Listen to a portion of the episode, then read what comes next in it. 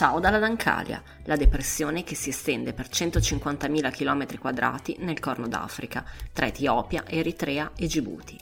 Dicono che sia il luogo più inospitale del pianeta, una terra di vulcani attivi, laghi salati e sorgenti acide, dove le temperature sfiorano i 50 gradi centigradi e solo gli Afar, una popolazione nomade di religione musulmana, hanno il coraggio di vivere.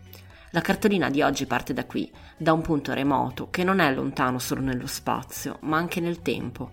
Il mio viaggio in Etiopia, infatti, risale al 2019, prima che iniziasse a novembre dell'anno successivo, in conflitto tra le forze del Tigray e il governo centrale che da allora insanguina il paese.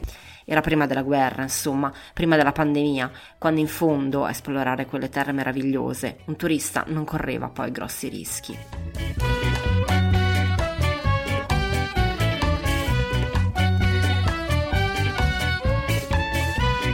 State ascoltando Saluti e Baci, il podcast che vi manda le cartoline dai luoghi più belli del mondo. A scriverle sono io, Federica Capozzi, giornalista di mestiere e viaggiatrice per passione.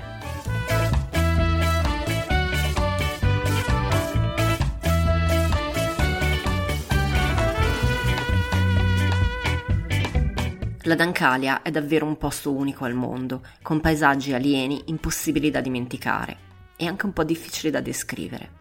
E pazienza se i cinesi hanno costruito una strada asfaltata che rende la traversata molto più facile di un tempo. Basta lasciarla, prendere una diramazione secondaria e si torna a rimbalzare sugli sterrati di pietra e lava, a toccare villaggi che sembrano avamposti, dove i bambini arrivano all'arembaggio a sventolarci davanti al finestrino il loro ultimo prigioniero, che, giusto per la cronaca, è uno scarafaggio gigante che ancora agita le zampine. Eh. Non è un posto per turisti fai da te, servono permessi per attraversare il territorio, una guida locale che sappia come muoversi e pure la scorta armata, perché da queste parti non si sa mai. Per questo ci si deve affidare alle agenzie di Macalè e si parte così, con un seguito che manco la famiglia reale, con due jeep, perché se una si guasta almeno c'è l'altra, e tanto di cuoco con le provviste per giorni. Insomma, è complicato e costoso, ma in fondo ve l'ho detto che la Dancaglia è in ospitale, o no?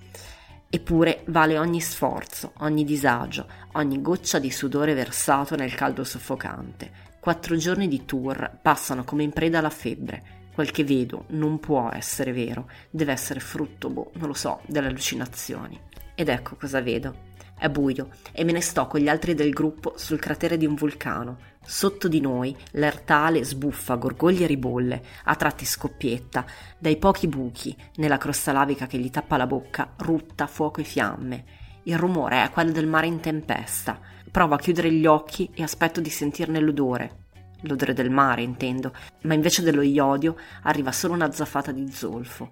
Più tardi, sdraiata all'aperto, con un caldo d'inferno, in balia della natura, come forse non mi è mai capitato prima, ne vedrò ancora i bagliori arrossare una parte del cielo, quella davanti a me, mentre sopra la mia testa brillano stelle giganti e alle mie spalle esplodono lampi senza voce. E poi è l'alba e cammino sul pianeta dall'Ol, il punto più basso dell'Etiopia, se questa fosse ancora l'Etiopia. Invece no, secondo me è un altro mondo, un'altra galassia. Ci sono rocce rosse, cumuli di sale, incrostazioni giallo fluo e pozze verdi come il veleno. I colori, dati da ferro, zolfo e altri minerali, sono psichedelici e irreali. Davanti ai miei occhi tutto ribolle di acido solforico, neanche fosse un pentolone sui fornelli. È il parco giochi più pericoloso di sempre, un paese delle meraviglie dove mettere un piede in fallo significa sciogliersi come neve al sole. Sì, ma con dolore. Al tramonto ballo tra i riflessi del lago Asale, che del lago ha quasi solo il nome, quasi non più l'acqua. Ne resta uno strato sottile sottile sul fondo di sale. Quanto basta a trasformarlo in uno specchio immenso dove si riflettono le luci del giorno che muore. Visto l'andazzo surreale, non mi stupirei tanto di essere stata teletrasportata al Salar de Uyuni, in Bolivia. E poi è di nuovo giorno e ci sono pozze dove si galleggia come nello spazio, sorgenti termali in mezzo al nulla, laghetti untuosi di potassio, uomini che estraggono il sale dalla terra, che lo tagliano in panetti e lo caricano sui dromedari per portarlo in città, un giorno di lavoro e dieci di viaggio, avanti e indietro, andate e ritorno, così da sempre e così per sempre. Quando tutto finisce e si torna a Macallè, solo un dubbio mi resta. Non è che avrò sognato tutto. Saluti e baci. Avete ascoltato Saluti e Baci, un podcast felicemente autoprodotto. Ringrazio Giorgio Gazzi per il suo aiuto prezioso.